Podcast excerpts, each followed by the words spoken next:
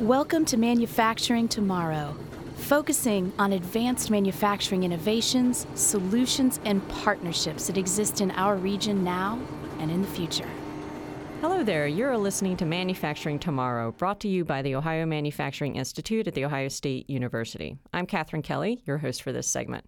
Today, we are speaking with Kenny McDonald, Chief Economic Officer of Columbus 2020, the region's economic development authority whose mission is to generate opportunity and build capacity for economic growth across the 11 county Central Ohio region. Kenny has an extensive background in site selection, regional economic development, community marketing, business recruitment, and international business development. Before Columbus 2020, Kenny was the executive vice president of the Charlotte Regional Partnership. He's also held leadership positions at economic development agencies in Albuquerque, New Mexico, and Savannah, Georgia. Kenny also serves as an elected member of the board of directors for the International Economic Development Council. Kenny, welcome to the podcast. Thank you. Tell our listeners a little more about Columbus 2020 regarding business attraction efforts and promoting the Columbus region's assets to market leading companies. Well, Columbus 2020 is a regional growth strategy for the 11 county central Ohio area. And it was started uh, through a lot of hard work from both public and private leaders uh, at the height of the recession who began to ask the question uh, if we set bold goals, if we uh, provided great resources, uh, to the effort, could we have grown faster at the end of this next decade than we've ever grown before? And so um, uh, we put together uh, not only the initiative, but an organization called Columbus 2020 sort of underneath this to execute. We now have 18 people who get, get up every morning uh, talking about uh, working on uh, regional economic development issues, um, talking with our own companies, many of which are manufacturing companies, obviously, around our 11 county area uh, talking to international uh, companies uh, all over the world. Our team is in China, in fact, this morning. Talked to them. They were having dinner uh, uh, early this morning while we were eating breakfast. And, um, uh, and then we work with our startup community and our high growth industries, those companies that are that have revenue but are not quite to the next stage and need some acceleration. And we're doing that every day. That's part of our strategy, and we're going to do that for um, you know, we're halfway through the decade, and we got a, we got a long way to go. And so you also work to facilitate uh, any issues with exports, and uh, what, what are you what are you doing right now? Well, uh, if we will, we're trying to build a, a more competitive, um, stronger, uh, uh, more diverse economy constantly. So that starts with working with the existing businesses across our region and uh, we believe that that not only uh, helps them, you know, get connected to state and local resources or other uh, customers, perhaps in our region, um, but we think part of our job is to help them be more globally competitive and open their eyes to some opportunities that are outside the U.S. Um, most of the world's market is outside the U.S., even though we have a wonderful uh, market inside of North America and the in the country. Um, and we want them to understand that there are state and federal programs that can help them do that as they get uh, orders over the internet or they get formal orders. Uh, their clients are wanting them to expand internationally. How do they do that and how do they enter those markets? One of the recent reports you published was on the region's automotive supply chain and had some notable statistics. Uh, for example, the share of automotive OEM employment in the Columbus region is almost six times greater than that nationwide. And the region's auto industry employment grew 10% in the last 10 years. What else did you find? Well, we wanted to go out and, and get inside of, um, especially the automotive supply chain, um, not just for Honda, but um, uh, we have suppliers across our region that serve um, uh, the American manufacturers um, and uh, people around the country. So we wanted to get inside those facilities and talk to them about not only their challenges but their opportunities and understand what we really had, so that um, we could not only help them directly. Uh, and understand their business a little bit better, but also um, leverage opportunities that they were um, they were discussing. And what we found was that um, um, not only we have a, a vibrant uh, automotive sector because of uh, Honda and, and, all the supply chain here, but we have some really emerging uh, technology opportunities in the automotive sector that are quite exciting. So, what were some of those technology opportunities? Well, uh, as you know from the Ohio Manufacturing Institute, um, um, there's all kinds of things going on in the automotive industry, and, and cars are essentially becoming um, computers wrapped in uh, steel and aluminum. And uh, we think there's a number of safety issues. Um, we think there's data analytics opportunities in the automotive sector. Uh, and we continue to see um, uh, the companies that reside right here um, doing some phenomenal things that have um, global impact. So, in terms of challenges, what have some of the industries indicated are, are their, their top issues? I think, like a lot of industries, um, uh, finding a skilled workforce is um, probably the top of the list. Not probably, it absolutely is the top of the list. Um, not only for skilled manufacturers, but again, skilled IT workers and things like this that fill out their facilities. And um, this is true across the country. Uh, in fact, it's true across the world now. And uh, countries are, are, are uh, programmatically trying to address the, the, the issue just like we are here in the U.S. We're doing some very unique things, I think, that are, that are um, perhaps making a dent in this um, with internship programs. Um, greater connectivity not only to the universities but uh, to Columbus State and entities like that that are really helping uh, for instance, Honda and their supply chain attack some of these issues. Uh, and the employers themselves have been fantastic about finding the opportunities. Um, even even small startup companies have started to enter the market, um, trying to help um, from an education technology standpoint, helping uh, kids bridge the gap from high school into manufacturing careers. And I wanted to to talk more about the not only in the automotive industry but in general about uh, Columbus 2020's mission is to leverage public-private partnerships. So, what type of relationships do you find are the most productive in helping manufacturers innovate? Well, certainly university is is number one, right? So I think it's incredibly powerful that we have one of the largest research uh, organizations in the world right here uh, in our backyard, and it is very connected to major players in the automotive sector as well as um, the aerospace sector. I think uh, uh, that gives us a tremendous advantage.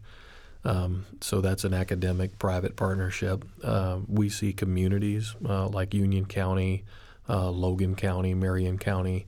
Um, working with their, not only their educational institutions, but the employers themselves coming together um, there are now traveling vans um, that are going out around the region promoting the manufacturing industry. Right. The mobile have, labs. Yeah, mobile labs that have some of the uh, equipment inside them that can uh, pull up to a school and highlight uh, uh what you can do with robotics. Um, they can do some advanced training actually with uh, some of the equipment they have on those um, mobile labs. But maybe more important is just to expose young young people to manufacturing as a career.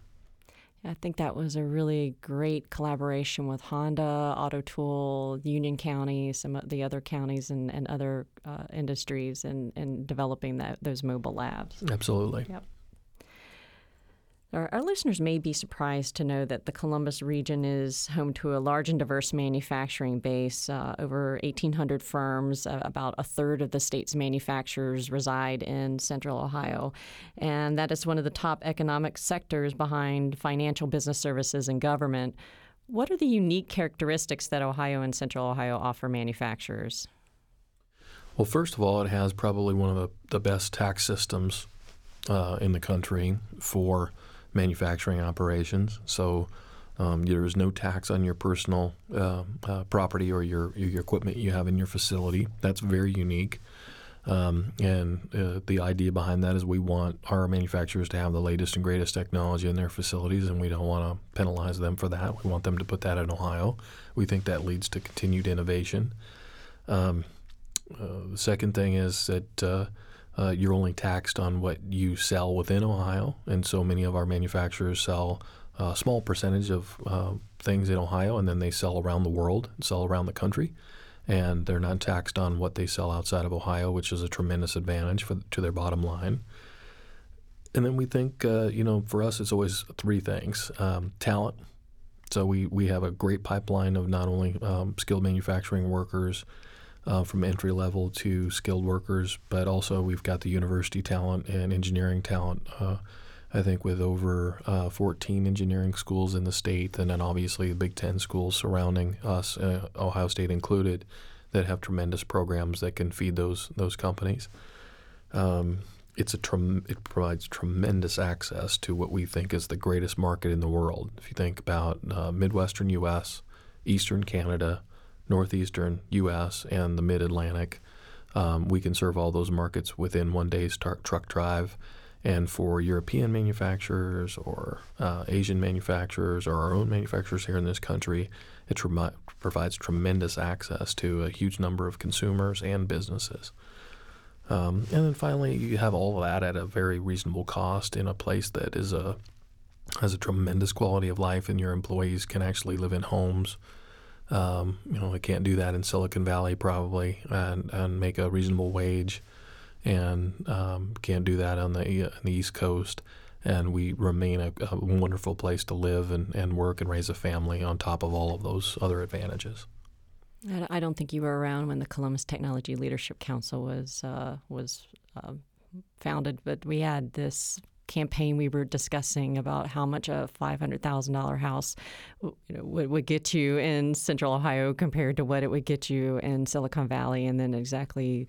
Um, what would happen if you were on a highway during rush hour there compared to here. So I well, don't know. Things have changed a little bit in the last decade, though. We, we think it's a quantifiable advantage that uh, you have terrific places and communities to live uh, across central Ohio because uh, it leads to a productive, engaged workforce, which is a big deal. And um, over the long term, I think that provides tremendous advantage. Um, your your workers are likely not renting; they're probably owning. They have a little more. Uh, they're more committed, um, and uh, they just have more stability. I think that leads to a better workforce. You were quoted in a, a recent Industry Week article as saying manufacturing is cool again in Ohio. Do you care to elaborate on the investments that have been made to support manufacturing to substantiate that claim? Well, I think part of it is just that the uh, the whole maker movement has been an exciting way to actually uh, integrate uh, technology um, and the startup culture with uh, making things. And um, while people in the manufacturing industry probably always believed and um, uh, are right that uh, innovation lies in manufacturing, uh, even in Silicon Valley, you know, Intel is is a technology company, but they make things and um, that translates into Ohio. I mean, we, we, we think that's where you improve things. You apply your product, you tweak your product, uh, and make it better constantly. And there's innovation, and patents, and all these things around it. So, I think we've always kind of known that, but I think a younger generation is is getting exposed in ways that they weren't for 20 or 30 years. You know, it's uh, uh, shop class uh, doesn't exactly. maybe exist in many of our schools anymore like it did when we were uh, coming up, and so working on engines or working in uh, woodworking or anything like that was, you know, perhaps uh, we lost a generation, and we're, if you will, bringing them back into that. Especially machining and tool and die. Absolutely, and and and celebrating the fact that uh, those are not uh, dirty jobs anymore. Those are uh, those are jobs in innovation and science and technology now and what you can do with um, on a machine or what you can do with a 3D printer uh, these days is absolutely incredible. And I think if you visit a school that has a robotics lab and you see how kids light up, boys and girls, by the way, uh, I think that's uh, um, something that's fairly enlightening for people. I, I, I, doubt they light up like that when they walk into English class, and so, you know, I, I, I probably not, depends on the student. not diminishing that, but I think uh, you know, a robotics lab is really cool, and kids get it and they like to make things and mess with things, and we're just really maybe uh, lighting that fuse again, which I think is exciting. And this is in reference to uh, uh, one of our own getting into the Forbes 30 under 30 in manufacturing uh, because of a toothbrush, right? Yeah, no. The guys from Beam, and um, we just have a number of companies around this region that are doing so many exciting things. In fact, you know, the uh, the makers uh, uh, lab that we have um, uh, right here in Columbus is Columbus the largest Idea in the Foundry. country. The Idea Foundry is uh, fantastic, and uh, we recently held a uh, a meeting of the Columbus Partnership there with um, 50 of our largest companies' CEOs uh, sat in the middle of the Makers Lab. Um, and got to see um, what that really was, what a Maker's Lab was, how it worked, what the business model was, what kind of things were being worked on there on a daily basis. Um, and they were as excited as anybody about what was going on there, something that they probably didn't have a lot of exposure to. So um, I can't encourage uh, our community leaders enough to expose their elected officials, um, their um, uh, their financial executives, people like that, to get inside the facilities of the plants they have, but also into exciting things they have in their education facilities or in their maker spaces to expose them to um, manufacturing as a career and a center of innovation. Yeah, I, I think that, that is one of the most amazing spaces that we have here in in, uh, in a up and coming neighborhood, and to, to think that that's the largest maker space in the world. It's right here in our own backyard. It's, it's where it should be. Yes, absolutely. so, uh, what have you learned from um, from your time here in, in Columbus and Central Ohio region in terms of how we work and in terms of our partnerships and I mean how competitive are we compared to some of the other areas you've been and, and globally? I mean, where do you see us heading? Well, Ohio um, is a, an incredibly competitive location. Um, first of all, so our state is, uh, um, you know, has roughly the size. Uh, our economy is roughly the size of Sweden is how we talk about it when we travel overseas. A huge market, um, you know, nestled in the middle of the U.S., but providing access to even bigger markets um, surrounding us in the Midwest and in the eastern part of the country in North America.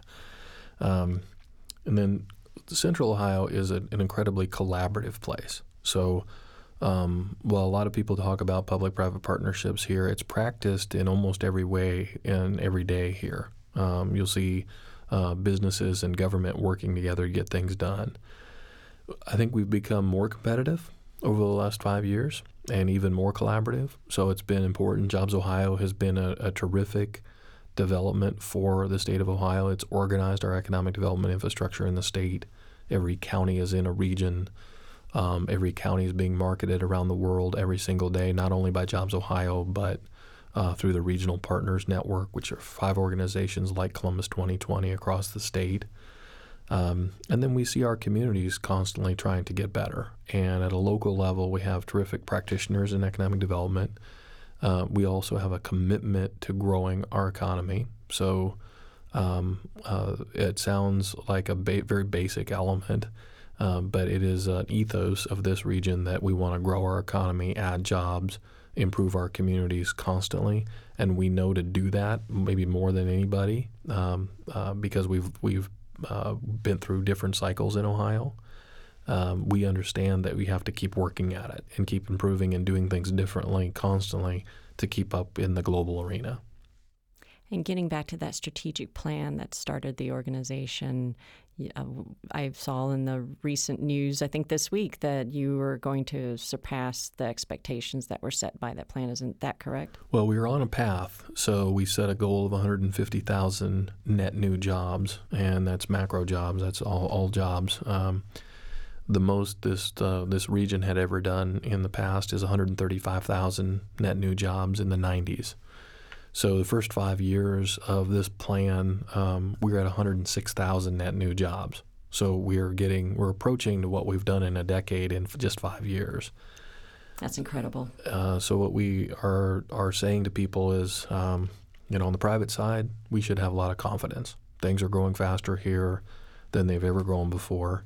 On the public side, it's a big challenge. Keep up with infrastructure, roads and bridges, and digital infrastructure um, Internet of Things, uh, you know, that runs our, our facility. So many of our facilities and our logistics facilities now is a critical part of our infrastructure. There's so much that we have to do, but in fact, um, you know, I've been saying these are the good old days. Perhaps we really are living through a historic period of growth in Central Ohio. I always ask this question of the guests, and uh, I wanted to see what you would say to uh, the question what would surprise us about Columbus 2020? Um, that, um, well, it shouldn't surprise us, but perhaps it does. In that uh, when we organize and we resource things, um, this region is a incredibly globally competitive region. And um, we don't feel like there's anywhere we can go in the world where we don't have an opportunity to speak to business and legitimately say that this is one of the best places in the world to do business. Um, we don't feel um, like we have uh, any major deficiencies. In fact, we probably have more opportunities than we can fully take advantage of. And our team gets more excited and is exposed to some of these things every day. Um, it tends to be a very positive group anyway, but I mean, um, translating that excitement and, and the level of opportunities that we see in our pipeline to public leaders and private leaders is something that we are doing every day and can't say enough about. Uh, this is a tremendous place to live, work, play, operate a business, start a business, scale a business, and in fact, run a Fortune 500 company. I'd have to agree to that statement. Kenny, it's been a pleasure having you on the show. Thank you very much. Thank you.